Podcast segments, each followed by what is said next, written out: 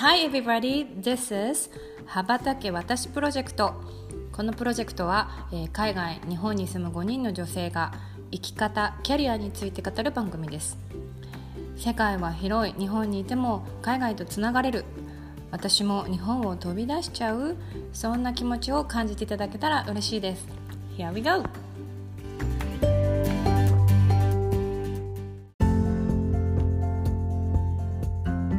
さんこんばんはこんばんは。こんばんはこんばんは。いいのこれはリアルにこんばんはで。いいのか。こんにちはだったね。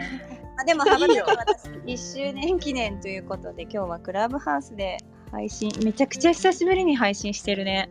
ね。うんあの戸惑ってます。だから。戸惑ってるよだってさ9時からちゃんといたのにさもう9時半だもん何事って。仕様が変わりすぎててさ。うん。ねなんかすごい機能増えたよね。うん。増えた。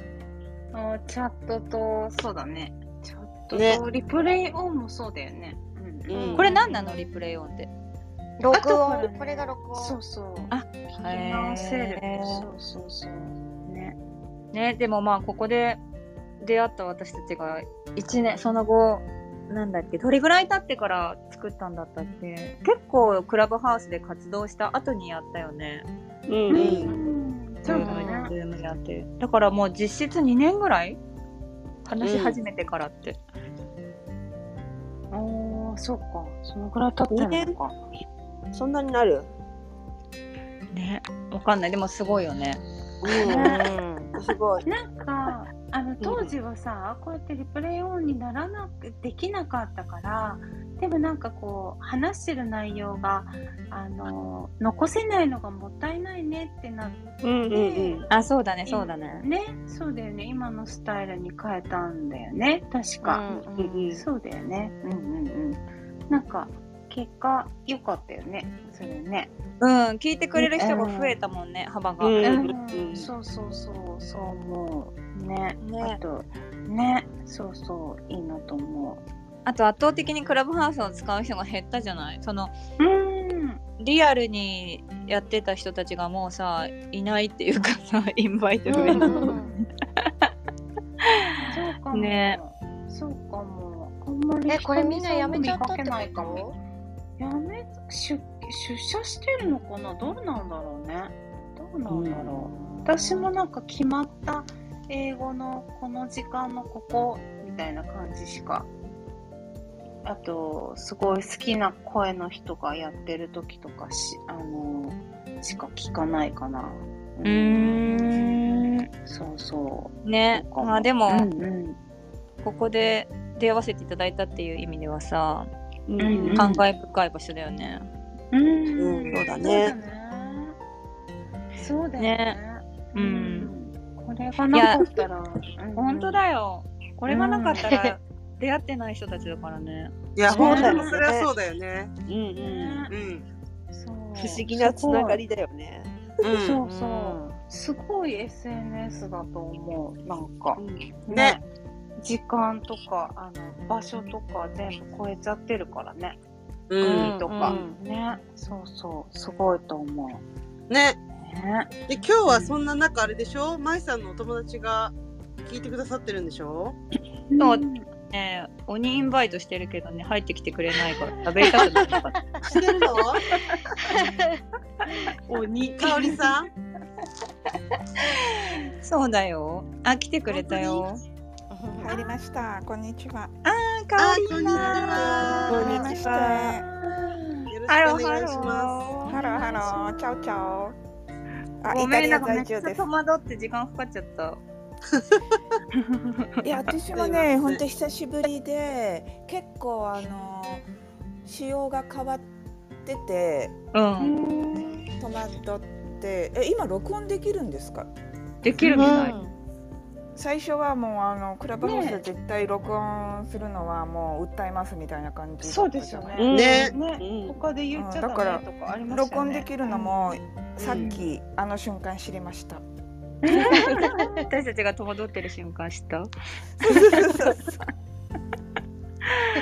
えでもあれだよね。今イタリアで何時？そっち。今ね3時半午後3時半。うん。健全な時間だねうん。そうそうそうもうなんかランチも終わってもうぼーっていう感じで。いけないんだけどねこんなぼーっとしてちゃ。うだけどなんかぼーっと。えー、シチリアに住んでるんだよみんな。えー、素敵だね。ね。素敵。ゲイ田舎って感じで。え、今はどんなお仕事されてるんですか？ああもう私コロナ以来仕事なくてあの、はい。私えっ、とジャーナリズムとか旅行業とかマスメディアのコーディネートとかしてたんですけど、もうあのうんコロナ以来とにかくテレビロケとかはもう全くなくなって。ううん。雑誌もテレビもなくなるし旅行業もこんな感じでいいかなと思ったら、あの戦争でしょ、うん。あうん、で、えっと飛行機のサーチャージとか上がりまくりで多分、うん。えっと戦争前と比べたら多分2倍以上に航空運賃も上がってるしー。うんヨーロッパと日本で多分ね燃料サーチャージだけで今ね9月から10万円超えてるんですよ。えなるほどえー、高っだからまあ安い時は本当に7万円ぐらいでエコノミーだったら7万円ぐらいで買えれたけれども、うん。もう多分今20万とかそういう感じになっているので,、うんうんうんでそうするとまあ旅行業はもうまずないしうんうんスメディアもね、まあ、ちょっと日本はあの緩和されて帰る時の PCR 検査いらなくなったりしたばっかりだけれども。うん分ね前みたいにはもう戻らないですね。うんというのはあのいろんな海外のロケもねその、なんだろういろんな私は NHK とかが多かったんだけれどもその後必ず毎年やらなきゃいけないのをできなくなって、で、うんしょうがないからその。イタリアにいるカメラマンとかに委託するわけですよ。でやっぱりね、うん。日本人が撮るこう映像とイタリア人が撮る映像って角度とかもうあのなんか思考が違うので、うん。あんまりあのだから日本人は日本からカメラマンを連れてきてたんだけれどももう仕方がないから委託する。うん。でそうするとなんだかんだでそれはあのコロナでしょうがないですよね。現地のカメラマンに委託しましたっていうエクスキューズがあって通るじゃないですか。うん。うん。でそうすると日本人も見てる方もふんふんってなんかああそうなのねって感じで見てると結果としてものすごくあの経費節減になってるんですよね。あうーん。で日本からカメラマンを連れてって食費から、うん。あの航空運賃からホテル代からとか全部払わなきゃいけないのが全部それがなくなるわけじゃないですか。うんだからそうすると例えばこの先戦争も終わってコロナも収まって自由になったとしてもよっぽど何かあのこだわりのあるもの以外は、なんとなくこういうスタイルになるんじゃないかなと。で、うんどあのものすごくに日本語がうまいあのローマに住んでるコーディネーター私よりもすごいあの経験のあるコーディネーターとか他のこうんまあ、うん日本人のイタリア各地にいるコーディネーターとかフランスの子たちと話しても、うん。まあまあもう無理だよねって感じかな。えー。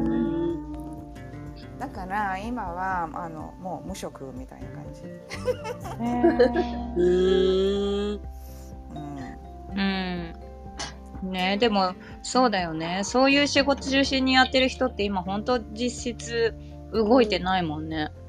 もう、うん。だから私の仕事は基本的に全部外回りだったのでうん。うんコロナになったら外回りができないわけじゃないですか。うん。てかねできなくてでイタリアなんかすごい厳しいロックダウンもあったんで、まあ、ヨーロッパ全部だけど、まあ、うんあの日本と比べたらものすごく厳しいロックダウンがあったので、うん。もうなんかああもう無理って感じ。うん。だんだん本当にね最初の頃もみんな同僚なんかと言ってるけどこんなに長くは続くとは思ってなかったよね。ってでそれでうん。え戦争ですか？でロシアの上空飛べないからうん。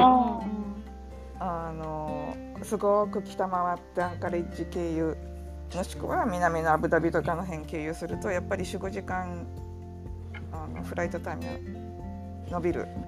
そうプラス燃料費が上がる。そうだね。長く飛ぶ分ね。そうだからもうねこう運賃爆上がりだし はあみたいなもう。じっと手を見つめてはあみたいな感じですね。ねでもねそうは言ってもねあのなんていうの？そんな時間をね料理に当てたりとかねなんかコラム書いたりとかね何もしてないわけじゃないんだよ。そんなこと、いやー。なんかだから出ないよね家から。あんまりねパソコンのまあそうだよ前にいて、ねうーん。いやなんかそうこれじゃダメだなっていう。写真が素晴らしい。えで皆さんはそもそもどういうクラブハウスでたまたまつながったんですか？そう。あの私とえっ、とあゆみさんあのスーツ着てる、あゆみさんはもともとリアルに知り合いであとゆうこちゃんもだったんだけど、うん。あのーなんて言うんだろう。私ずっと帰ったからそれこそ帰れなかった時にうん。うん。うん。あ暇だし寂しいからさこのネットワーキングをしてたらうんいうなんていうの？テーマに興味がある人たちが集まってきてくれる中で陽子さんとかゆきさんとかと出会ってうんうんなんかうん。毎週週ぐらいは毎週だったよねあれ。毎週話してて。毎週だね。え話してて。でだんだんさ最初はさなんか身の上話じゃないけどなんかなんでこあの海外いるの？とかいう話しながらもなんかもっとみんな海外に出ればいいのにみたいな。なんか朝まで朝まで長川テレビみたいなことやっててでこれってなんか私たちだけで話してないよねで 番組作ったんだよあの、うん。ーポッドキャストで、うん今のイタリアどんな感じなのか聞きたい。聞きたいうん。イタリアって言っても結構南北に長いのでシチリア島ってやっぱり島なので、うん。あの多分あの、まあ、日本もね南北に長いから北と南と習慣とかもかなり違うじゃないですか。で、はいイタリアもしかりで、うん。まあ、シチリアはね一言で言うと結構田舎ですね。うんもうメンタリティーが田舎。うーんメンタリティーが田舎みたいな感じ。へえ。メンタリティがいなかった。あとね、やっぱりね、あの、シチリアって。国を忘れて、たかが160年ぐらいだったから。なんか音声が変音声が入ったね。ハウリングうん。オッケーオッケー何何？なんかね。国としては新しいわけですよ160年ぐらいってうんだから地方色がすごく強くてねうんあ僕はミラノ人私はローマ人みたいな感覚イタリア人っていう感覚が多分すごく低いと。で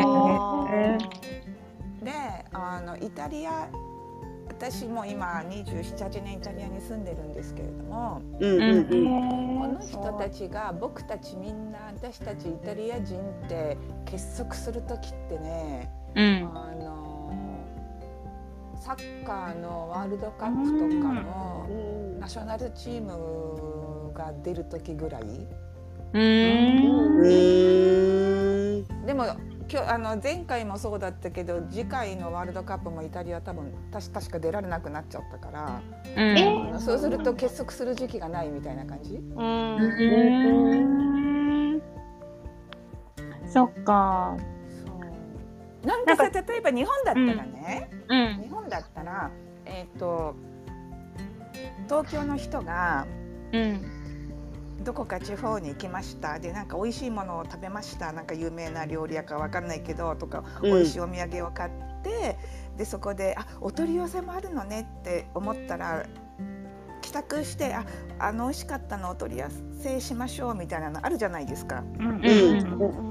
ね、だから日本ってすごくお取り寄せのあの文化とか、まあ、流通も非常にあのスムーズだから、うん。あのお取り寄せするでしょ？あそこで食べたあれをもう一度とか、食べたこともないけど噂のあれをとかイタリア人みたいにそういうの全然ないのね。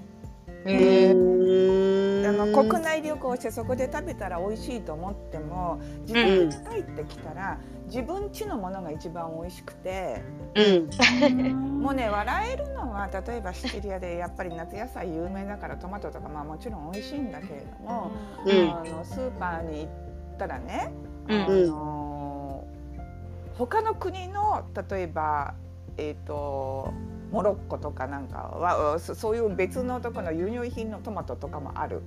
うんうんね、そうすると原産地見て「あダメダメダメダメ」って言ってイタリア産じゃなきゃって言って、うんででもイタリア産でも「え北イタリアダメダメダメダメ」ってシチリア産じゃなきゃってなって。うんシチリア産であってもえ私パレルモっていうあの島の西側に住んでですけど、うん反対側のねあの東側の町ええダメダメダメダメダメこれはシチリアの東側じゃないかみたいな感じでね。うん。なんか最終的にはオラが庭で採れたトマトが一番みたいな。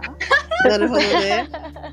ね、でそういうトマトとかをねい。ただいたりするんだけれども、皮が分厚かったりとかして全然味としては美味しくなかったりするのも失礼だから申し訳ないんだけどこういうのは。でもやっぱり自分で育てたものが一番美味しいっていう気持ちはわかる。うん。うん。だけれども私から見るとはっきり言ってこいつらみん。な味音痴と思ってる。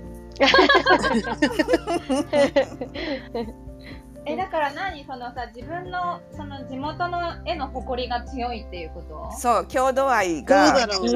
なに郷土愛が強いのねみたいな感じ？えでもさそれ素敵よね。なんか地産地消じゃないけど。うん。うんそ流行りにとかさそう流されないってことでしょ、うそう。なんか日本って結構さその何イタリアから初上陸っていうとわーってなってさうん。うんなんかどこどこから初上陸ってわーってなってさみたいなすごいうんうんうん。踊らさまあうまいんだろうけどうん。マーケティングが。ところあるけどさそうならないってことだもんね。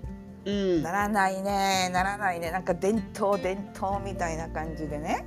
うん。で若い子はもちろんマクドナルドとか行ったりするんだけれども、うん。まあ、なんかある程度の年齢とはええーハンバーガーえそれはうち私たちの文化じゃないしみたいなことを言うわけよ。へえ面白いね。うんでそういう話をあの、うん。数年前にねもううちの母すごい高齢なんだけれども、うん。ちょっと危ないんだけどこ数年前にこうこういうこと言うのよねとかって笑いながら話すと「え私はあのもう昭和一桁だけどハンバーガーも食べるけど」みたいな感じ。うん。そうだかそなんかっか。自分たちの伝統的なもの以外のものを食べたら自分たちの伝統を否定することになるみたいな極端な考え方を持ってるのかな。うん。そっか。でもはシチリア料理ってね、あのシチリアってものすごくいろんな民族にあのの当時間にあったんですよ。うんうん。うんギリシャ人古代ローマアラブいろいろねフランスだとかスペインだと、でいろんな国の人が持ってきたものをあの取り込んで今のシチリア料理があるので昔のシチリア人の方がものすごくフレキシブルだったんだろうなって思ってる。うん。であと日本人はものすごく新しいもの好きじゃないですか。うん。だからなんかどことかのパンケーキとかさここのなんたらとか、そう海外のものを取り入れて食に対するハードルがものすごく低いのね日本は。私から見ると。うん。でそれをうまくだってなんかフライドチキンとかだって外から入ってきたものを日本風に生姜だとか醤油だとかでやってなんかね日本の唐揚げとかできたし、そういうアレンジする日本人の力っていうのはすごいなと思ってる。確かにね。うん。確かにね。柔軟なんかさでもなんていうんだろう、閉鎖された国みたいなイメージはあるけどそこに対しては柔軟なんだね。そうやって言われると日本 そうそうそうあのハードル低いのね。だから新しいものをどんどん取り寄せて取り入れて、うん。でもその素材が高くて手に入らないとかいうものもあったらじゃあこれで代用しましょうって言って、うん。あのえだってロラーメンとかでもそうじゃない？ねえ元は中国かもしれないけど今日本にあるああいうラーメン多分中国にないし、うん。そうねそういうところの日本の凄さ、うん。ちょっと私確かに喋りすぎたからねちょっと黙るね。いやでもなんかそれを言われないとわかんないもんね。そうそうそうそう、でもね言われないとわかんないしさ。そうそうそう。か。そんな視線視点があるんだっていうのは思ったね。うんうん結構なんか堅くななイメージがあったけどそう言われてみればみたいなとこだよね。うん。なんかねあのー私のお友達でなんなんていうのスナックみたいなののあの、うん。商品開発をしてる友達がいるんだけれどもうんうん。無理もあるのよ。うんうんなんかよちょっとよく覚えてないけどなん,、えーなんだっけな長芋となんかもうちょっと。ちょっと全然覚えてないもう芸やめてみたいななんかここの味のポテトチ新ップスしいフレーだとかさバーね。なんかあるじゃない？そういうのここの味とこの味を組み合わせたジェラートとか。うん。それはね本当にねいやそこまでして商品新商品開発を。あるよねたまにちょっと不思議なあのテイストのやつが出たりしてそうそうそう。でもさ一瞬にして3か月ぐらいで終わるっていうね。うん。あ るじゃない。あるよだから無理ねなコンビネーションはもううん本当無理やり出してるんだろうなって。だって本当無理だから。うん。だけれども何か新しいもの新しいものうんっていうのは私は悪くはないと思ってる。うん。なるほどね。そのそれは気だって帰国してさスーパーに行っても普通の東急ストアとかそんなあの輸入品とかのない普通の街中のスーパー行ってドレッシングって言ったらもう一棚全部ドレッシングみたいな。うんとかもうチョコレートの種類だとかなんとかもう もうしばらくイタリアにはないってこと？そんなに？チョイスが。そんなだから新しいものは出てこないから。へあえうん。当当たり前だと思ってたわそれは。確かに。でしょ？でしょ、うん。もうだからもううん。私もう、あの100円ショップとかその辺のコンビニとかでちょっと大きめのコンビニとか入ったら1時間ぐらい遊べるの。一人なんか あの防犯カメラとかで怪しい女になってるかもしれない。一つずつ見てうん。老眼鏡かけてなんか成分見たりとか とかってやって。イタリアからの刺客だから。えー、でもじゃあに日本のそういうものが恋しくなった一応買えるところはあるの？あーえっと中国人がやってるアジアンショップみたいなのはあるけれども、まあまあうん。まだまだそんな。うん。いやパピマイとかカナダにいたら、あまあケベ、うカナダって言ってもケベックだよねパピマイは、ね。そうそうそう。私は超絶田舎だから。同じだよ。中国人が経営してる。まあ最近ちょっとあの増えてきたかななんかコリアンとか流行ってるしうんうん。そういうところのスーパーには入ってきてるけどでもそんな最新のなんか何日本で発売されましたみたいなフレーバーとかは入ってこないよ。あーないよね。それはないよね。はいそりゃニューヨークとかロスとかとは違うもんね。うん、そううんうんうんうんうんうん。そうか。えでもさなんかそのさこのさあの番組の趣旨がさうん。なんかでも日本人海外にもっとさこう羽ばたけばいいじゃんみたいなことなわけ。うんうんうん。でそういうテーマだとした時になんかカオリーナが、うん日本のその若者でうん。海外に出たいけどこうちょっと出る勇気がないとかどうしようかなって悩んでるみたいな人たちに何か言えるとしたらアドバイス？うんアドバイスっていうかなんかそうそう私はこう思うよみたいな。うん。とかなんかある？あなんかさこう漠然とこの国が好きだから住んでみたいっていうのってあるじゃない？うんううん。んなんか例えばフランスに憧れて。うんうん。でねで今今はほらもうあのあのメディアとかあのもう SNS でもいろんな映像も見られるとあこんな街を歩いてみたい、あうん。こんな生活してみたいってただそれだけだとやっぱりあんまり、なんだろうな難しい？うん。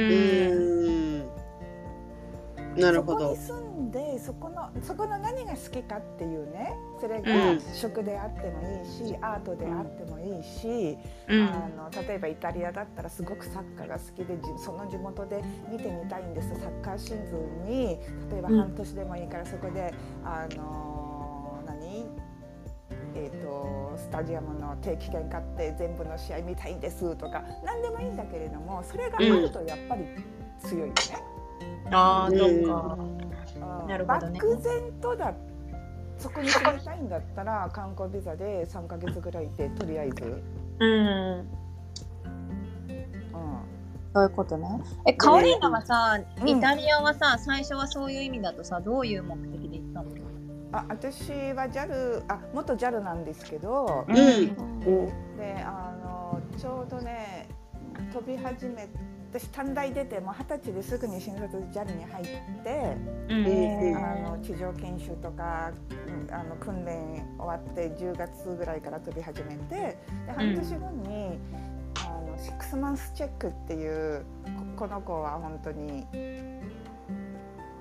大丈夫かみたいななんかこうチーフのチェックがあるわけ飛びなが。でそのチェックがなんと、もう一番大変と言われてる南回りでバンコク通ってずっと中東通って、行き先がローマで、うん。行きのフライトが全部チェックだったのね。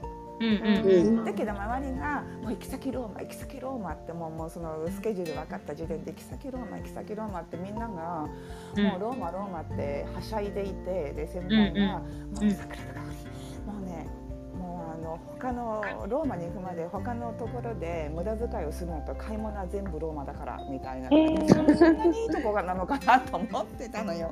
うん。うんで行きずっとチェックやってチェック通ってローマに着いてもうあの私はね結構その瞬間ローマに恋したっていう感じ。へうん。でいつかイタリア語を勉強しようと思いながら、ー数年経ってもう一回またローマが入ってあそういえばイタリア語勉強するはずだったのにしてなかった。その頃本当にねうんうん。全然英語が通じなかったの。うんあのホテルのレセプションは通じるけど例えばお掃除のおばさんに、あのトイレットペーパーもう一つとかいうのが通じないわけよ。うん。でその辺のあのなんか小さなトラットリアみたいなところでもうもう通じない。うん。英語通じない。でなんイタリア語やらなきゃと思ってまたそれを先越しにして。で母と一回イタリア旅行をした時にもあそういえばイタリア語を勉強する宿題があったのに それもしてなかったと。うん。でストとかいろいろトラブルがあって英語が通じなくて、で28かな？イタリア語を勉強し始めた。日本で。でその後に社内のあの自費留学なんだけれども留学給食システムっていうのがあってそれにアプライして1年目ダメで2年目アプライして通ってそれでフィレンツェに2年間の予定で留学した。うんで本当はねその留学で学んだ知識をあの会社に還元しなきゃいけなかったんだけどあもう飛ばなくていいやと思って。うん日本に帰ってきて会社に行って全部制服とか返して「辞めます」って言って辞めちゃったのね。で戻ったの？うん、うんでちょうどその頃にた割とまあタイミングよくてその何？えっ、と闇で働いてる外国人がいっぱいいたからうん。その人たちに労働許可っていうか就労ビザを与えて。できちんと税金を払ってもらいましょう的なあの政府の政策があって、まあ、それで私は就労ビザが取れたっていう感じ。かな。それででそれからなんだっけ半世半世紀じゃないか。四半世紀。四半世紀以上だね。もうね30年にはならないけど、へでも骨をうずめる覚悟はできてないので。そう。ちょそうかいいやでも喋りすぎだよね。本当ごめんなさいうん全然 全然。聞かせてもらえていや面白い。あのすごい興味深いお話で、んうんいやいやいやいやいや。ね。だからまあ、海外で例えばこの国が素敵だな行きたいなって思ってまあ最初に恋をしたとしても、うん、じゃあその国に行って何が好きで何が興味があるのかっていうそのゴールを決めた方が、うんそこに目的意識ができて、そのステイもなんていうの充実するよみたいなことだよね。とりあえずのゴールっていうかね。うん。目的。であのほらやっぱりなんていうの？山道とかと同じでこの山登ろうと思ってこう調べて山道登ったら脇道があって脇道入ったらえそこに湖があってなんか湖もいいじゃんみたいなことってあるじゃない？うん。うん。だから実際やってみたら本当は目目指すはゴールは山の上なんだけれども、うん。やっていたらえなんかこの湖の方が魅力的じゃないって言ってあの、うん。進路を変えるっていうことはもう全然ありじゃない？うん。うんだけれども漠然とあこの草原っていうよりはその草原の中に一応ここには丘がありますよ山がありますよ花畑がありますよでそれのんどこ行きたいな目的地はうん。旅行で行ったらね、うん。うん。決めた方がいいと思うしうんそうじゃなければ何かわからないけど漠然とここが好きって言ったら本当に観光ビザで3ヶ月。うんうんうん。で一箇所にその場合は一箇所にとまどわあのとどまらないでさまようあちこち。うん。山も行きうん。湖も行き花畑も行きの方が何が本当にこの国のが好きなんだろうなというのがわかるしもしかしたら嫌いになるかもしれない。うん。大体ね私あのえっ、と世界ウーマンっていう働く女性を、のポをサポートするポータルサイトみたいなところで毎月コラム書いてるのと、うん。あの海外ヘルプデスクっていうなんだろうな、うんうんうん日本でいうと命の電話じゃないけどあのボランティアもしてるのね。うんうんうんであのそれは全員海外在住者か在住経験者？うんうん。でそういうそういういろんな国に人と話してるとやっぱりね、どあの例えば夫の転勤で中妻で海外に行くっていうケースとか留学とか、うん。いろんなケースがあるじゃない？うんうん。うん。行きたくないのに夫の転転勤で。だけど本当に自分がこの国に住みたいって私みたいにね決めてイタリアに行ったけど大体ねみんなの話、そのヘルプデスクとか世界ウーマンとかでもう世界各国に私友達いるけど大体もうみんな言うのはうん。平均ね2年か3年でどんなに好きだと思って自分で決めた国でも嫌いになる時期があるのね。うーん。えなんでこんな国に来ちゃったの？何をしようと思って来たんだっけ？ってで最初はその国が好きだから吸収したいなんだかんだってやっていてもそのうん。企業のバックグラウンドがなくて自分で生活するってやっぱりすごく大変でストレスとかが徐々にたまるとかもあってうんうん。でいろんなことで吸収したかった文化とかがカルチャーが、え何これって思う時があるのよ。うんうんうん。でそれ必がず訪れるのね訪れる。大体2年から長くても3年で訪れる。早ければ1年半ぐらいで訪れるんだけども。うんうん。でそれが夫の予定での駐在妻だったらもう来たくなくて来たから仕方ないよねみたいなところもあるけど、うん。え自分で選んだのにどうしてみたいになると落ち込むのね。ちょっとうん。ああなるほどね。でそこをどういうふうに乗り越えられるか。うん。うん。でそこであもうダメと思ったら帰国する子も多いし。うん。だからその海外に行く人たちへのメッセージとしてはとりあえずその国の何が好きかなと。うんうん。何でもいいのよ。うんうん本当に食でもいいしもう本当サッカーでもいいし芸術でもいいし何でもいいけどこれが好きだなと思って芸術だったらもうひたすら美術館に通うとかね。うん。うん。でそこから何か別のものが広がっていく？うんうん。あ芸術でその美術館に通ったらそのやっぱり色があるからうんうん。あのオーストリアとかあの辺の割と暗い色の絵画とイタリアとか色が違うしでイタリアでも宗教画が多いしそれをいいと思うか嫌だと思うか。だけど何かそそれそこからその色から何か別の発想が生まれてねうんうん。絵を描きたくなるかもしれないし わかんないけどねすごいうんあのうん。思いつきで言ってるんだけれども。うそこで何かん別のものがあの広がっていくかもしれない。だけどその何か一つこれっていうのはあった方が迷った時にそこに戻ればいいからうん。ああ私これだったんだと思い出したらまあじゃあ明日からまた頑張ろうみたいに思えるってことね。うん、でダメだったら帰ればいいわけじゃない？うんうん。帰る場所があればね。うんうん。だけれどもなんとなくこの国っていうんだったら本当に観光ビザで3ヶ月アパート借りて、うん。お金貯めて3ヶ月分のあの払えるお金を持ってればうん。うん。何もしなくてもいいわけ、ナンパしてもいいしナンパされてもいいし。ただただ楽しめばいい。